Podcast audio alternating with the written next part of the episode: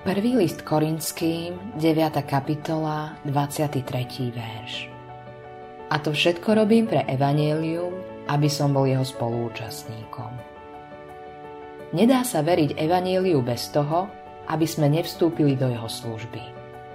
Bože slovo hovorí. A za všetkých umrel, aby tí, čo žijú, nežili viac sebe, ale tomu, kto za nich umrel a z mŕtvych stal. 2. list Korinským, 5. kapitola, 15. verš. Ľudia, ktorí príjmajú evanelium, ale nepostavia sa do služby pánovi, nedokážu udržať evanelium vo svojom živote dlho. Evanelium pre nich stráca silu. Nie preto, že je evanelium samo o sebe bezmocné, ale preto, lebo sa stáva len teóriou a vedomosťou.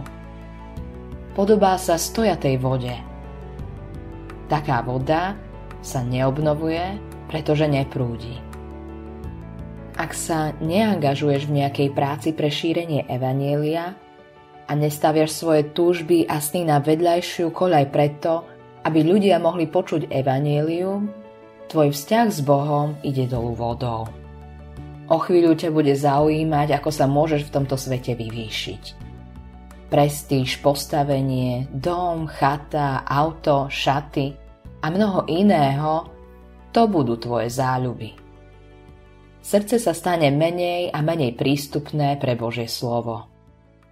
Ale kresťan, ktorý sa vloží do služby Evanielia, zažíva, že sám má v ňom diel, o akom sa mu ani nesnívalo. Evangelium sa stáva silou, požehnaním, životom a pokojom.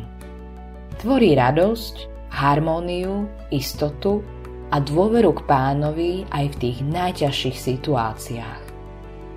Čím viac je človek podriadený službe pánovi a čím viac sám seba stavia bokom preto, aby evanielium mohlo prísť k tým, ktorí o ňom nepočuli, tým šťastnejší a bohatší je v tomto svete.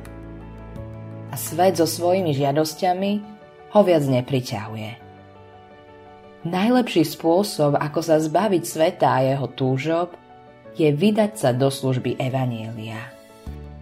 Pavel nielen zvestoval, aby sa Evanielium šírilo. On tiež šil stany, spál, jedol, oddychoval a to všetko pre Evanielium. A to všetko robím pre Evanielium. Berme si z neho príklad. Autorom tohto zamyslenia je Eivin Andersen.